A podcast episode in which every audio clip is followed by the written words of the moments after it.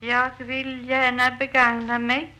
av de minuter som Radiotjänst har haft älskvärdheten att ställa till mitt förfogande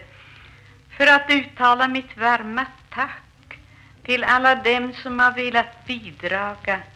till att göra min 80-årsdag rik och betydelsefull. Jag kan nog tänka mig att då en människa som länge har varit ens kamrat på livsvägen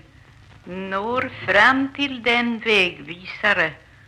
som obevekligt utpekar stigen som genom ålderdomens rike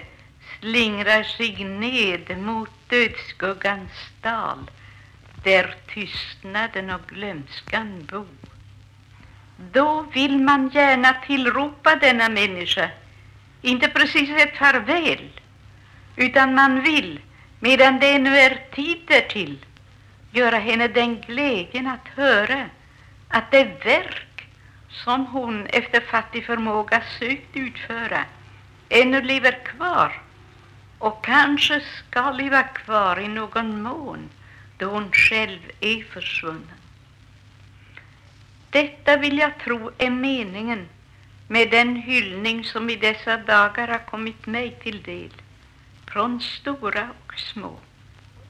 Och det är för det hopp som har väckts hos mig